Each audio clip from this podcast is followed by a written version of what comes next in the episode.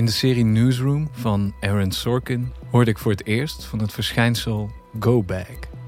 Een tas die een journalist altijd klaar heeft liggen in het geval dat hij meteen ergens naartoe moet. Over de inhoud werd niks gezegd, maar ik stel me erbij voor dat er een paspoort, wat cashgeld, een notitieblok en een schone set kleren in zit. In navolging daarvan legde ik ooit een tas aan met een recorder en een koptelefoon erin. Ik heb die tas nooit standpeden moeten gebruiken.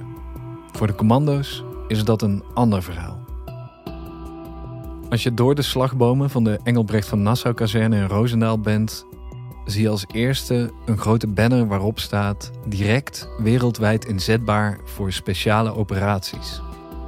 Je kunt een commando nu vertellen dat hij over een uur in een vliegtuig zit naar een hem onbekend land en hij zal waarschijnlijk nog geen wenkbrauw oplichten.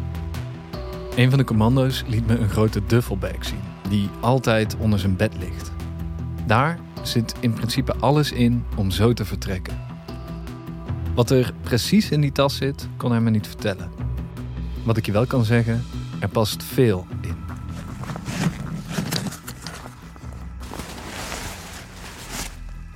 Mijn naam is Dennis Gaans. Ik ben schrijver en podcastmaker. Ik heb me de laatste tijd veel in het leven van de commando's verdiept en heb er verschillende gesproken. En hoewel ik er nooit achter zal komen wat er in die tas zit, heb ik het idee dat ik ze wel beter ben gaan leren kennen, die commando's. De commando's zijn omgeven door een zweem van geheimzinnigheid.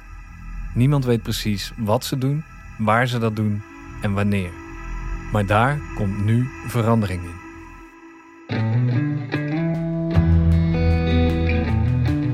Dit is Below the Radar Above Yourself. Een podcast die een unieke inkijk geeft in het werk en het leven van de elite-troepen van de landmacht, de Nederlandse Special Forces, oftewel de commando's. In deze podcast vertellen de commando's zelf waar ze voor opgeleid worden, hoe een geheime missie in zijn werk gaat en wat voor mensen het eigenlijk zijn, die mannen van het Korps Commandotroepen, of het KCT, zoals ze het zelf noemen. Ik ben je gids in die wereld van het korps. Iedere aflevering neemt een van de commando's mij en dus jou mee op missie.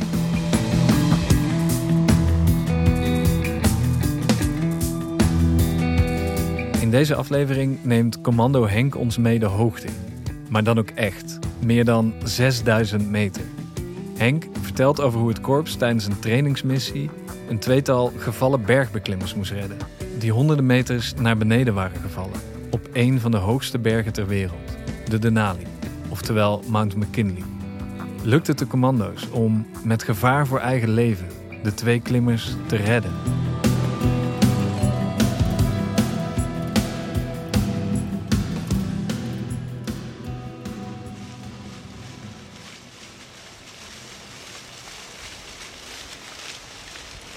Als ik weer over het terrein van de kazerne loop, valt me op dat ik eigenlijk weinig commando's zie lopen. Ik bedoel, in verhouding tot hoeveel er moeten zijn. De kazerne is dan wel de thuisbasis van het KCT. Het grootste deel van de tijd brengen de commando's buiten deze kazerne door. Dat kan op een missie zijn of op oefening. Als commando leef je eigenlijk onderweg. En in heel veel landen tegelijkertijd. En overal zul je je draai moeten kunnen vinden. Ook als dat land in niets op Nederland lijkt. En dat die verschillen extreem kunnen zijn in allerlei opzichten, leert Henk ons.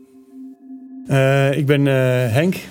Werk op dit moment bij uh, de instructiepeloton commandoopleidingen. Ik ben 47 jaar. Naast dat ik werkzaam ben bij het instructiepeloton commandoopleidingen... ben ik ook Heeresbergvuurder. En in die hoedanigheid geef ik daar ook besturing aan. Henk zit al meer dan 20 jaar bij de commando's. Hij begon zijn carrière bij het Korps Mariniers... maar maakte al snel de overstap naar het Korps Commandotroepen... Nu geeft hij les in de ECO, de elementaire commandoopleiding. En daarnaast is hij dus ook Heeresbergvurer. Dat klinkt als een gezellige schaapsherder die met een hoed op zijn kudde door de Alpen leidt. Maar het is heel iets anders. En het heeft alles te maken met het feit dat de commando's direct en overal ter wereld inzetbaar moeten zijn.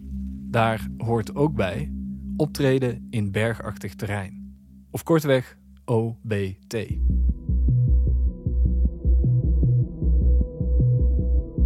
Ja, een van de deelgebieden waar natuurlijk wij moeten kunnen optreden, is uh, geaccidenteerd uh, terrein.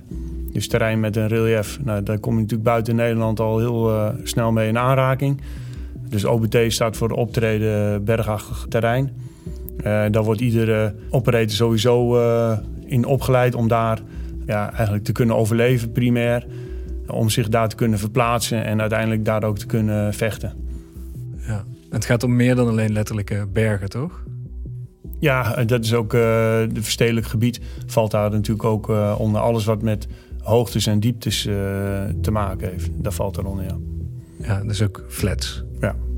Iedere commando wordt dus opgeleid in het optreden in terreinen die minder plat zijn dan de onze.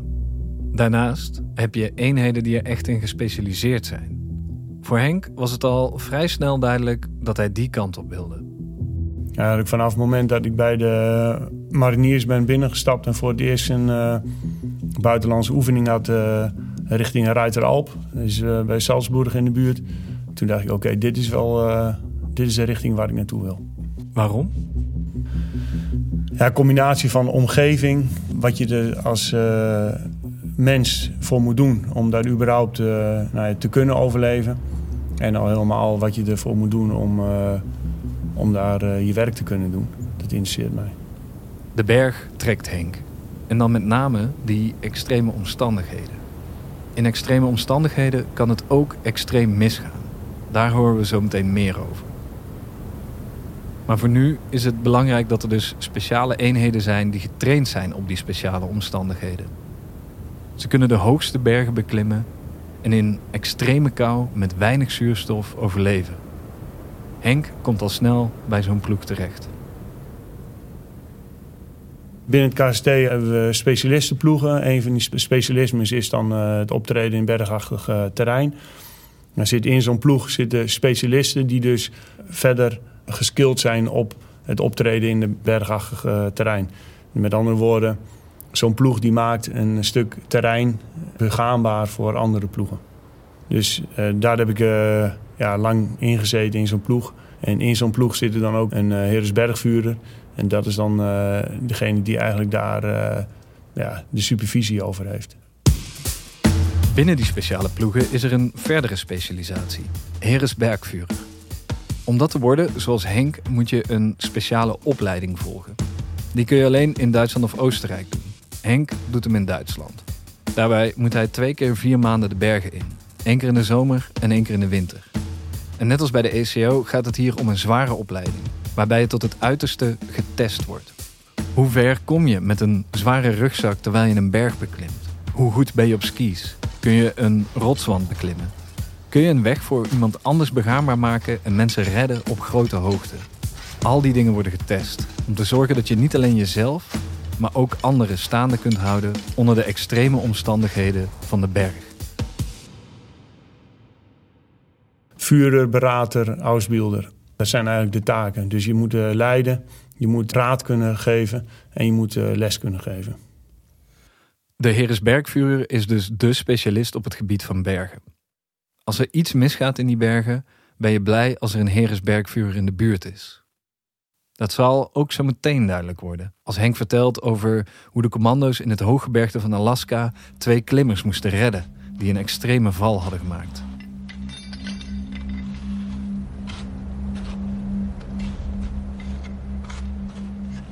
Ikzelf denk bij bergen al snel aan extreme kou. En daar zit ik niet per se op te wachten. Ik begin al te klagen als de thermostaat een halve graad te laag staat. Maar voor Henk is de berg de ultieme plek. Je wordt altijd beloond daar met wat je doet. Als je namelijk niet goed je zaken voor elkaar hebt, dan word je beloond met een teleurstelling. En heb je alles goed voor elkaar, dan word je beloond met uh, ja, gewoon dat het allemaal klopt. En als je ergens uh, een hoogte hebt, dan heb je een uitzicht. Als je het goed doet, word je beloond met een uitzicht. Maar dat niet alleen. Hoog op de berg valt ook de wereld een beetje van je af. Klinkt de wereld anders op grote hoogte? Ja, stil. Geen uh, restgeluid. En voor de rest hoor je niks. Dan de wind, kraak van de sneeuw, breken van de gletsjer.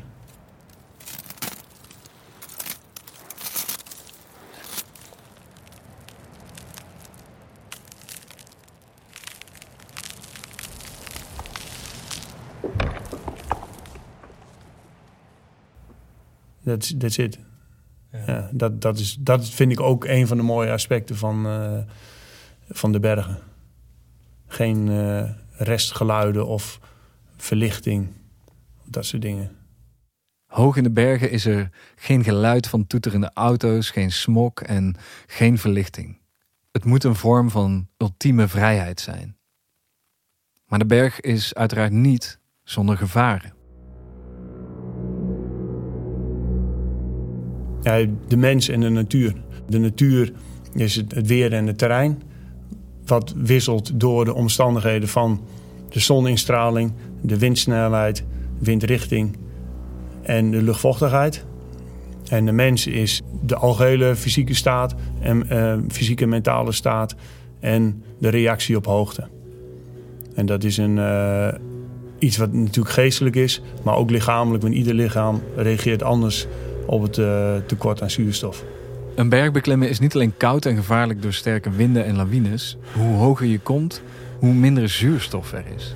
Dat heeft fysieke uitwerkingen. Je bent sneller uitgeput. Maar het doet ook iets met je hoofd. Het is een bekend idee onder bergbeklimmers. Vroeg of laat krijgt de hoogte vat op.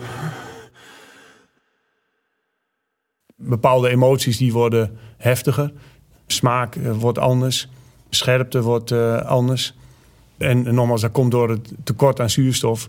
Dat je lichaam gewoon uh, ja, minder goed presteert. En dan moet je je aan aanpassen. En tot op zekere hoogte gaat dat. En uh, ja, op een gegeven moment houdt dat op met aanpassen.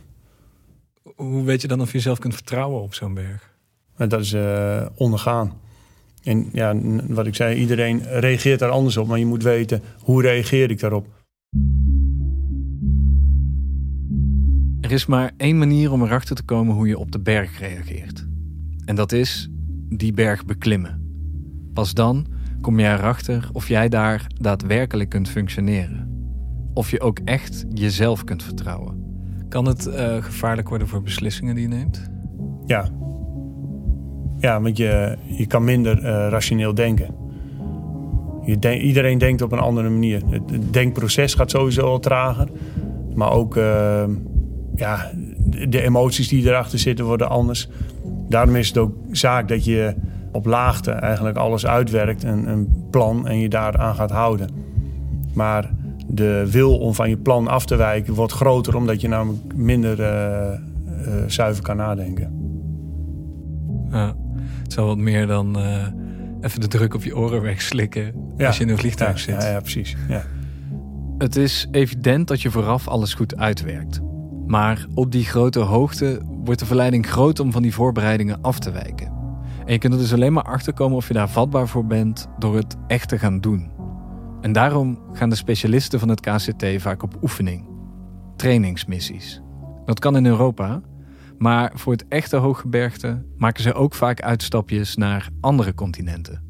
En soms kan zo'n trainingsmissie ineens veranderen in een echte missie. Een voorbeeld van zo'n oefening die ineens een echte missie wordt, is een van de trainingsmissies waar Henk aan deelnam. Het idee erachter is om eens in de zoveel jaren een expeditie te doen, waarbij eigenlijk de overtreffende trap doet. Dus uh, laten we zeggen, het hooggebergte in Europa, in de Alpen, is hoog, maar um, 6.000, 7.000 meter is hoger. Dus dan worden de externe factoren worden ook extreem vergroot. Ja, en dat is om dan een uh, redelijk goed op elkaar ingewerkt team, om die daarmee te confronteren. Ja, zodat je hoger eigenlijk en, en extremer getraind hebt dan dat je daadwerkelijk ooit gaat uh, uitvoeren.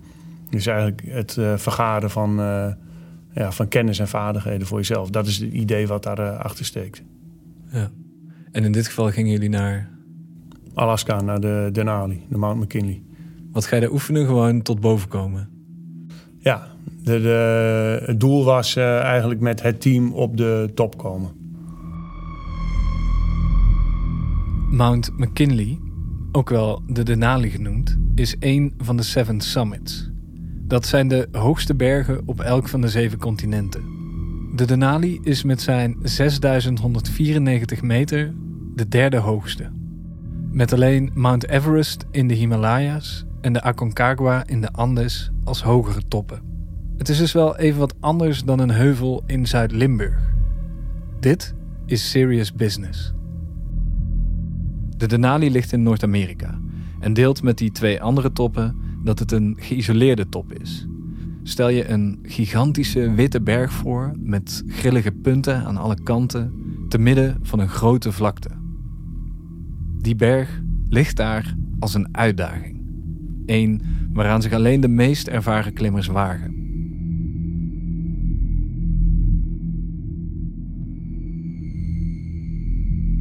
Wat was je eerste indruk van die berg? Groot. Immens groot. Gletsjers ken ik. eh, De grootste gletsjer die ik in Europa ken is de Alitse gletsjer. En die is toch al eh, behoorlijk groot. Maar dit is echt de overtreffende trap. De Denali is voor een groot deel een gletsjer. Dat wil zeggen dat hij grotendeels uit ijs bestaat. Ja, is echt enorm. Dus echt imposant. eh ja, supermooi. Ja.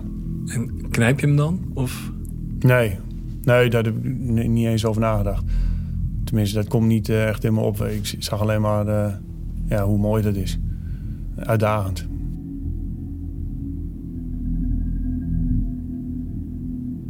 De commando's gaan daar naartoe om die uitdaging die die Denali is, aan te gaan. Het doel van de missie is het opdoen van alpine ervaring. Dat klinkt technischer dan het is. Het komt erop neer dat ze moeten leren leven in de meest extreme omstandigheden. En vooral leren wat er gebeurt als je zo hoog gaat. Want vroeg of laat krijgt de hoogte vat op je. Maar het begint beneden. Ze landen in Anchorage, samen met een Duitse commando die meegaat. Ze gaan naar Elmendorf, waar ook nog zogenaamde PJ's, Para-Rescue Jumpers, worden toegevoegd aan hun team. Van daaruit vliegen ze nog dichter bij de berg. En uiteindelijk brengt een klein vliegtuigje ze naar het basecamp. Het eerste station. Dat ligt al op 2000 meter hoogte.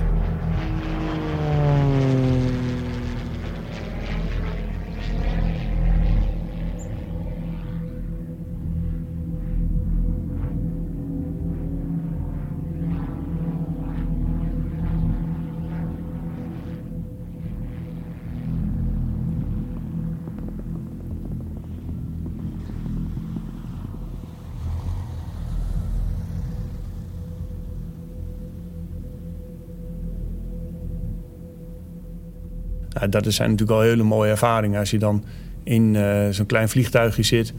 En je vliegt eigenlijk over die eh, gletsjer heen. En je landt daar op die sneeuw van die gletsjer. En dan sta je in de, in de grote buitenwereld.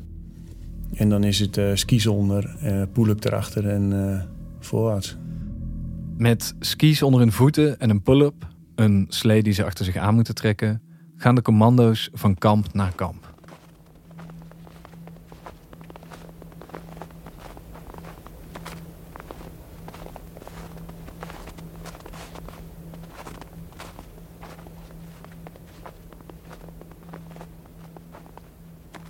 Dit zijn helemaal niet verplaatsingen die nou eh, extreem omhoog gaan. Of, eh, het is de, de lengte. McKinley ligt ook vrij noordelijk. Dus de omstandigheden zijn vergelijkbaar met de Evenaar. Omdat, eh, omdat de lucht daar een stuk dunner al eh, is. Ja, dus dat maakt het zwaar. De lengte en eh, alles meenemen. Ja. En dan is het gewoon lang verplaatsen. En na het verplaatsen dan moet je weer eh, rust. En Je kan maar zoveel meter eh, per dag, per week stijgen. En dan moet je weer een rustdag om te acclimatiseren. En daarna ga je weer verder. En eh, dat herhaalt zich eigenlijk. Het eerste gedeelte, het gedeelte dat de berg voornamelijk uit gletsjer bestaat en nog niet zo extreem stijgt, verplaatsen ze zich op skis. En toch, ze overbruggen dan al een hoogte van meer dan 2000 meter en komen rond de 4,5 kilometer boven zeespiegel uit. Het grootste gevaar zijn dan spalten, grote gaten in de gletsjer. Ja, eigenlijk het eerste gedeelte stelt technisch gezien niet veel voor. Dan is het enige gevaar zijn eh, spalten. Ja, dat moet je zien als een eh, gletsjer is een, een laag ijs die een contour volgt van de ondergrond. Dat gaat omhoog en naar beneden. Dus daar ontstaan eh, spalten in de vorm van een A of van een V. Ja, die in de vorm van een V die zijn niet zo heel gevaarlijk, want die zie je. Die staan open. Maar een spalt in de vorm van een A kan zijn dat die boven eigenlijk dichtgesneeuwd is of een heel klein gat van waar misschien net de voet doorheen past. Maar die gletsjer is wel uh, ja, echt tientallen meters dik. En als je daar doorheen zakt, ja, dan, dan val je dus ook tientallen meters naar beneden. En daarom zit je dus ook aangelijnd en dan moet de rest erop reageren. Door te zorgen dat jij niet naar beneden valt.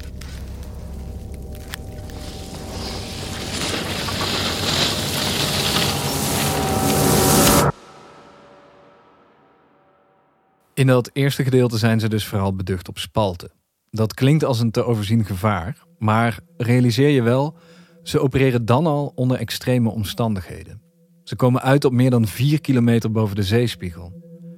Voor de duidelijkheid, Nederland ligt voor een groot gedeelte een paar meter onder die zeespiegel. Het is dus nogal een verschil. En alles wordt zwaarder. Het is niet gewoon kamperen wat ze daar doen. En ik kan me voorstellen dat een tent opzetten ook wel iets anders is dan op een Franse camping. Ja, alles, alles kost moeite. Heel veel moeite. Dat is de constante eh, balans waar je in zit. Eigenlijk heb je geen zin. Het lichaam zegt, ja, dit kost te veel moeite. En als je die moeite niet neemt, dan ga je dus uh, in status achteruit. Doordat je in status achteruit gaat, neem je nog minder moeite. En zo ga je dood. Dus eigenlijk ben je bezig met doodgaan, tenzij je dat proces omkeert. En dus uh, je best doet om uh, actief te blijven. Dus uh, extreme kou, alles bevriest ook meteen. Met je eten sowieso natuurlijk. Maar ook het water, als je dat in een, dan moet je ook speciale thermomokken hebben. En als je die dan dichtschroeft om iets te laten wellen en je wil hem weer opendraaien, dan is het meteen alweer bevroren. Als je een pannetje een paar minuten ergens in de sneeuw zet, is meteen alles bevroren. Ja. Want water heb je ook niet bij je. Nee, dat is al alleen maar in de vorm van sneeuw. Dus dat kost ook weer heel veel moeite. Branders die het natuurlijk minder doen omdat er minder zuurstof is. Dus het duurt allemaal weer veel langer. Alles is zwaarder dan in het gewone leven. En hoe hoger je komt, hoe zwaarder het wordt. Na een paar dagen komen ze uit bij de headwall, een steiler stuk. En daar verruilen ze de skis voor klimmateriaal. Ze gaan naar 5000 meter hoogte. De verplaatsing wordt verticaler en dus nog gevaarlijker. Dan gaan de skis uit en dan ga je verder op stijgijzers. En dan komt eigenlijk het valgevaar komt erbij. dan ga je een, eh, een steile trap. Dat is eigenlijk trapsgewijs. Alleen daar lopen ook meerdere mensen. Dan is het gevaar dat je bijvoorbeeld met je stijgijzer in je broek trapt. En dan raak je in onbalans. Want je hebt natuurlijk je rugzak ook bij je met alles erin. En als je in onbalans raakt, dat je dus valt. Of iemand anders valt voor jou en neemt jou mee. Je zit dan wel aan een lijn. Maar goed, dat geeft wel uh, ja, de nodige trammeland eigenlijk.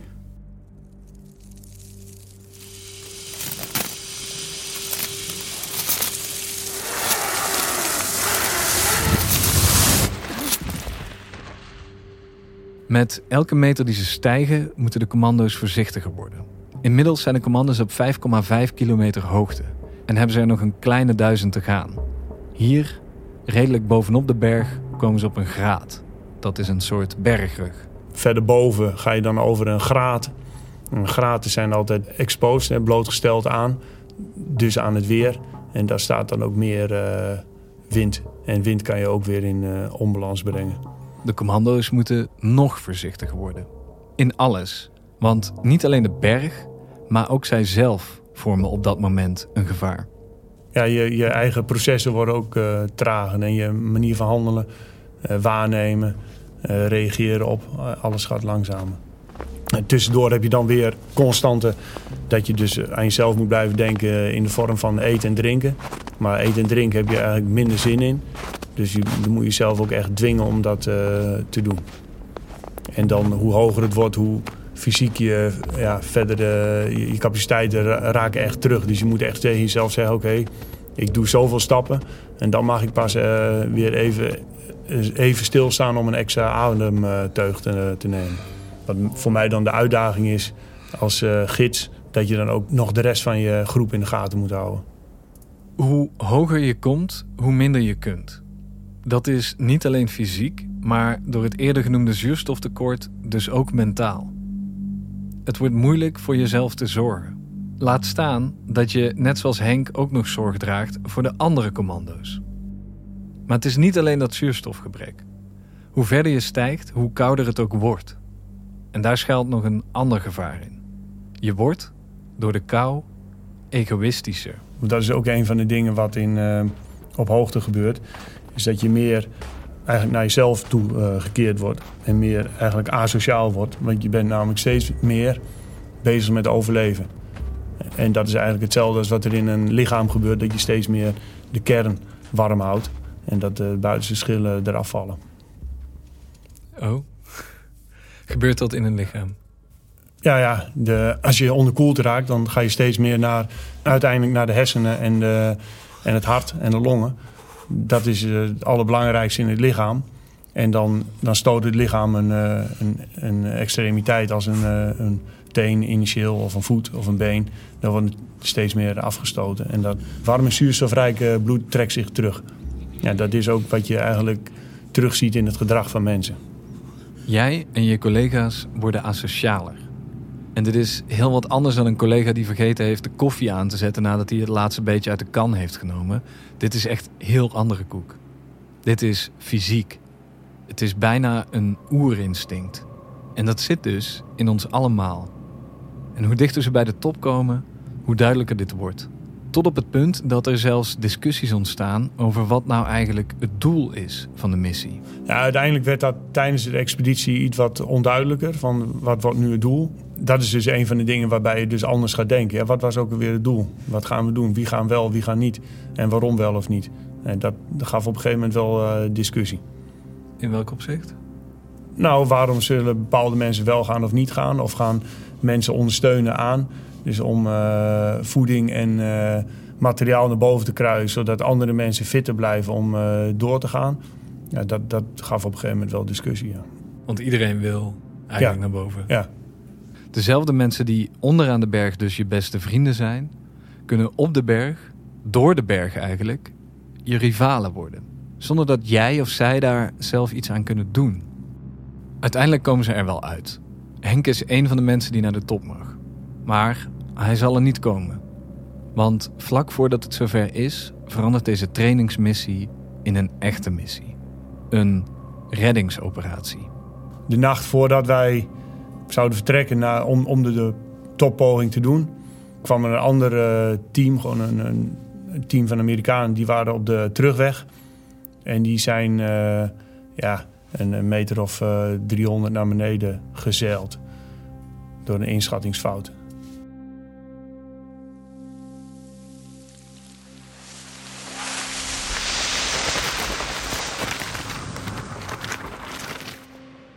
Henk en zijn teamgenoten krijgen het nieuws dat er een ongeluk is gebeurd.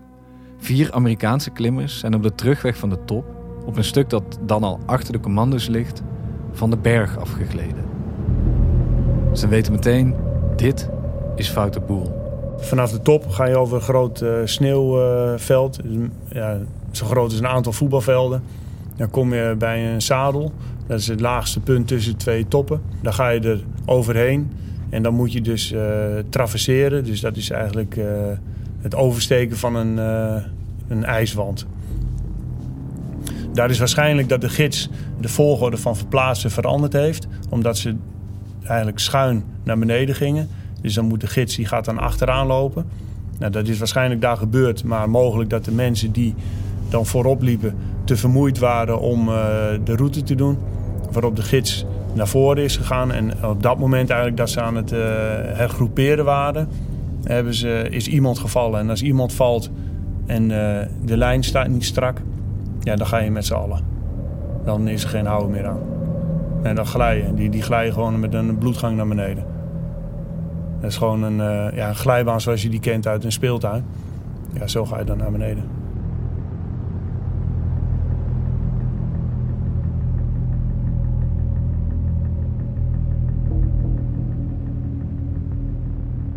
Als één iemand valt, valt iedereen. Op de berg zitten op allerlei basecamps mensen die weten welke klimmers er op dat moment op de berg zijn. En ze weten ook wanneer die ongeveer terug zouden moeten zijn. Een van die mensen die dat allemaal in de gaten houdt, gaat op onderzoek uit en ziet gebeuren wat we net gehoord hebben. En dan wordt de hulp van de commando's ingeschakeld.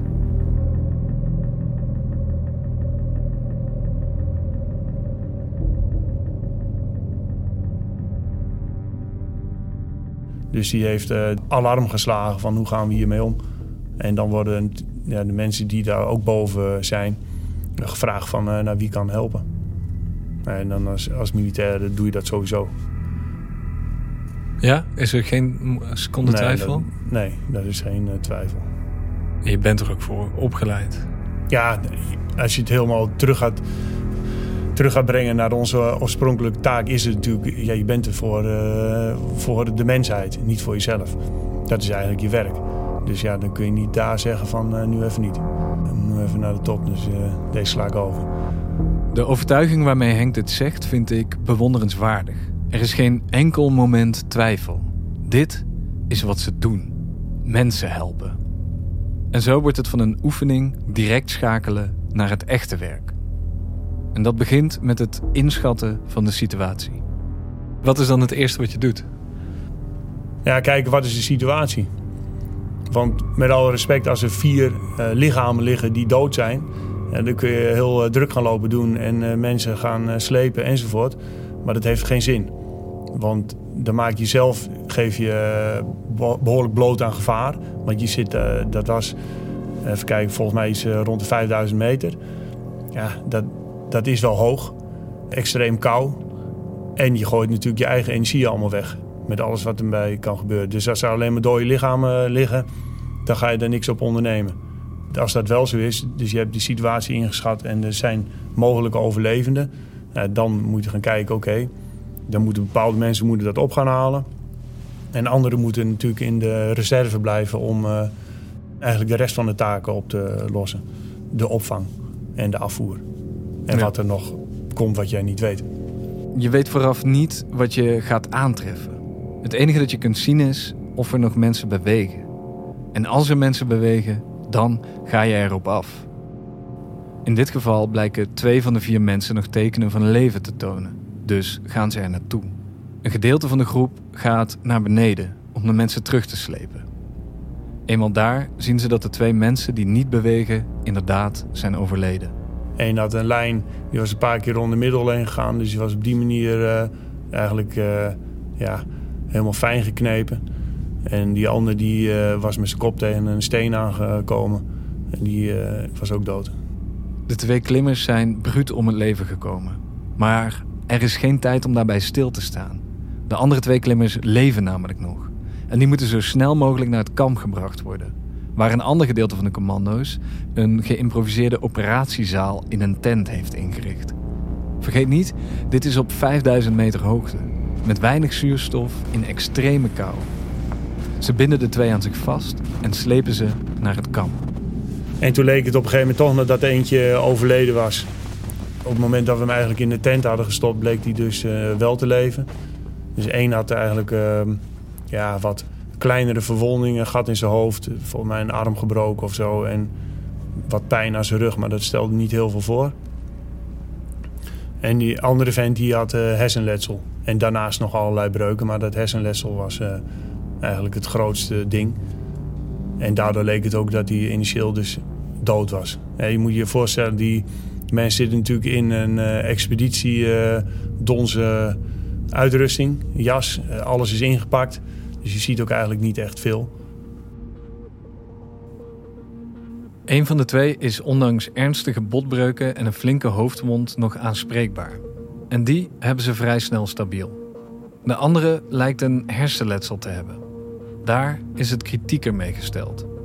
Daarnaast zijn ook de commando's die de twee zijn gaan redden niet onaangetast gebleven door de kou. Ja, er waren dus ook mensen die die reddingspoging gedaan hebben naar beneden. Die hadden dus ook uh, bevriezingsverschijnselen aan hun, uh, aan hun gezicht of handen, dat weet ik niet meer. Maar dat is dus iets en dat komt er dan nog bij.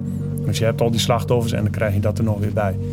Dus dan moet je dat uh, proberen te minimaliseren. De commando's moeten worden opgewarmd. En in de andere tent, die dienst doet als geïmproviseerde operatiezaal met echt alleen een basic uitrusting, gaan ze aan de slag met de twee klimmers. En uh, dan ga je dus medische hulp. Hoe werkt dat op zo'n hoogte? Ja, heel moeizaam. Heel moeizaam. Want je zit met veel mensen in een kleine tent. Inventariseren, gewoon een, zoals we dat hier kennen met een uh, ABCD. Kijken wat heeft hij. Ja, en aan de hand daarvan uh, zorg geven. Ja. En wat, wat hebben jullie in dit specifieke geval bij die twee mensen gedaan? Die ene dat was vrij duidelijk en snel dat hij stabiel was. Die ademde normaal. Geen eh, grote bloedingen. Uh, warm gelegd. Dus uh, daar wel iemand bij gezet die dan zorgde dat hij ook warm bleef. En liefst nog wat opwarmde. die behoefde niet heel veel zorg. En die andere vent die zakte weg. maar dat kwam door dat hersenletsel. En uiteindelijk had hij dus ook zo'n danige verkramping dat hij dus ook niet meer kon ademen. Door de verkramping kan de klimmer met het hersenletsel niet goed ademen. En realiseer je, er is dus sowieso al niet zoveel zuurstof. Dit is dus levensbedreigend. Ja, die moest dus een uh, conitomie moest daar gezet worden. Dus dat is een, uh, eigenlijk dat je een incisie maakt in zijn luchtpijp en daar een, uh, een buis in zet.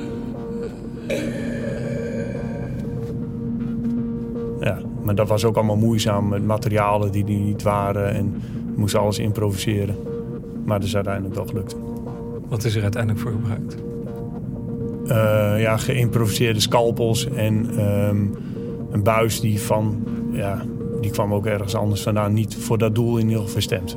Met een geïmproviseerde scalpel maken ze een gat in zijn keel en daar zetten ze een buisje in.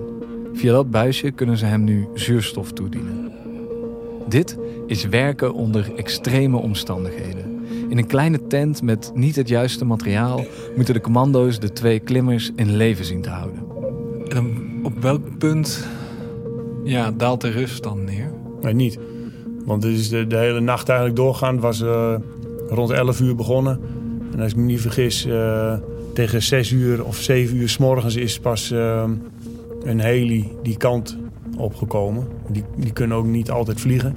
Die zit met dunne lucht. Dus er kan ook maar één iemand in die heli. Eén piloot en dan ook één slachtoffer.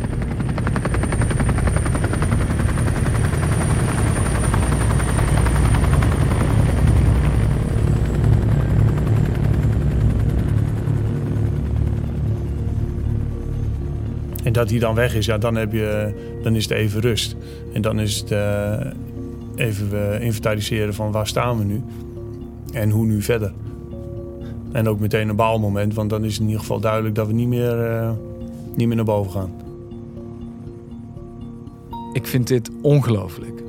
De mannen hebben net een levensgevaarlijke redding uitgevoerd met gevaar voor eigen leven. Daarna een operatie met geïmproviseerde materialen waarin elke seconde telde.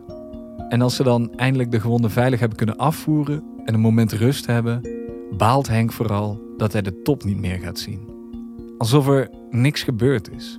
Ja, het is mooi dat die uh, personen het gered hebben, dat is de top. Maar voor ons is het uh, einde top. Ja, zo realistisch moet je ook zijn. Ja. Eh, kun je daar nu nog van balen? Maar deels wel ja, want dat is wel waar ik voor gekomen ben. Aan de andere kant geeft het wel heel veel voldoening dat we in ieder geval uh, twee mensen het leven gered hebben. Ja, dus dat geeft wel, dat compenseert zeker wel. Ja. Het is een domper dat ze de top niet halen. Maar bij de afdaling begint Henk zich te realiseren wat er allemaal gebeurd is. Wat ze daar eigenlijk gedaan hebben. En, en wanneer daalt dan wel het besef in van wat je allemaal gedaan hebt? Ja, dat, dat, is, dat indalen is misschien ook wel heel letterlijk met het dalen. Een dalen gaat heel snel. Je bent ja, eigenlijk zo beneden. Je bent dagen bezig om boven te komen. En eigenlijk in een, uh, volgens mij in twee dagen ben je helemaal weer beneden. Want dat gaat natuurlijk heel makkelijk, omdat je naar beneden gaat. Zuurstof wordt steeds meer. Ja, en naar beneden gaan op skis kost niet zoveel moeite. Dus, uh, en dan, ja, dan wordt, komt steeds meer het besef. En eenmaal helemaal beneden realiseren ze zich ten volste wat ze gedaan hebben. En dan staat er ook nog ontvangst op ze te wachten.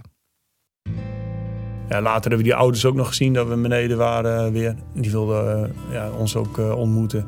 Dus dat, dat, is wel heel mooi. En heel dankbaar. Hè? Die mensen waren super blij dat wij dat gedaan hadden.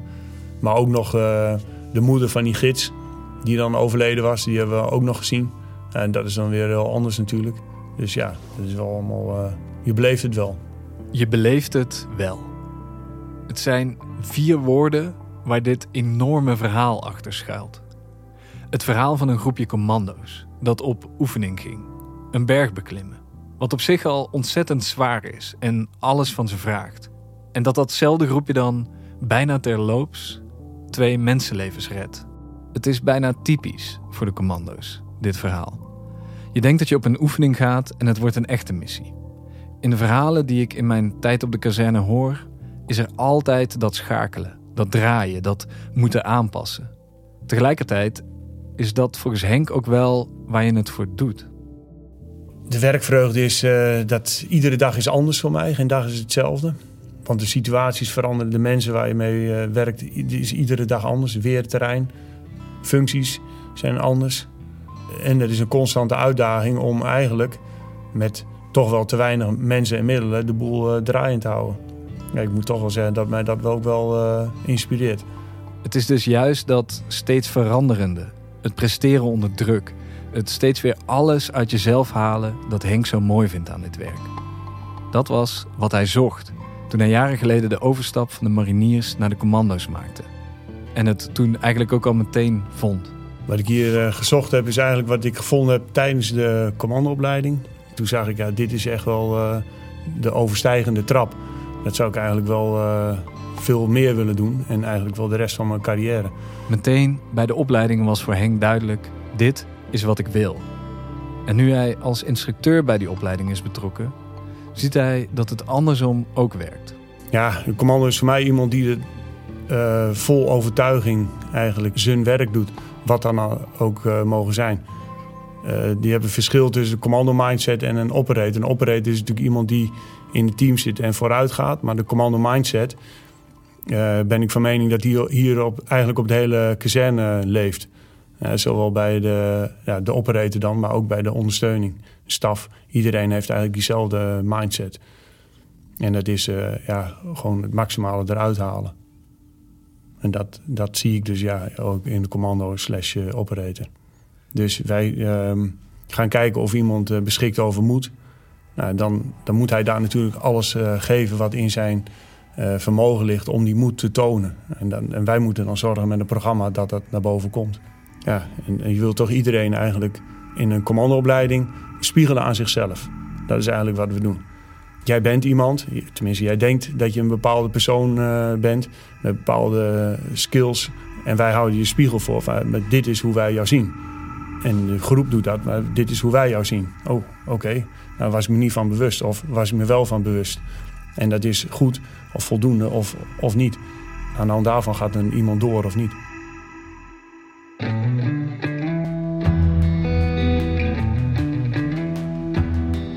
In de opleiding wordt je een spiegel voorgehouden. In die spiegel moet iemand staan die samenvalt met zijn werk. Die het maximaal haalbare naar boven wil brengen in zichzelf en in zijn teamgenoten. En het maakt niet uit of dat op de kazerne in Roosendaal bij de hindernisbaan is. Of bovenop een van de hoogste bergen ter wereld. Het moet overal ter wereld kunnen. Op elk moment. Dit was de vijfde aflevering van Below the Radar Above Yourself. Ben je nieuwsgierig geworden naar het leven als commando en wil je meer weten over de opleiding? Kijk dan op werkenbijdefensie.nl schuine commando of klik op de link in de show notes. In de volgende aflevering duiken we dieper in die beruchte opleiding, die nu al een paar keer is langsgekomen. Sportinstructeur Mike heeft die opleiding nog niet zo lang geleden afgerond. Hij vertelt ons hoe groot die uitputtingsslag is. Hoe erg je tot het uiterste moet gaan, zowel fysiek als mentaal. Below the Radar Above Yourself is een podcast van het ministerie van Defensie en Dag en Nacht Media. Het sounddesign is van Studio Cloak en mijn naam is Dennis Gaats. Je hoort me weer in de volgende aflevering. Tot dan. Moet jouw familie verplicht op bergvakantie? Nee. Dat zou ik wel willen, maar dat uh, eigenlijk niet. Nee. Krijg er niet doorheen? Nee, die uh, af en toe. Wat wandelen, maar geen extreme bergtochten. Nee. Dat doe je maar lekker tijdens je werk. Oké, okay, prima.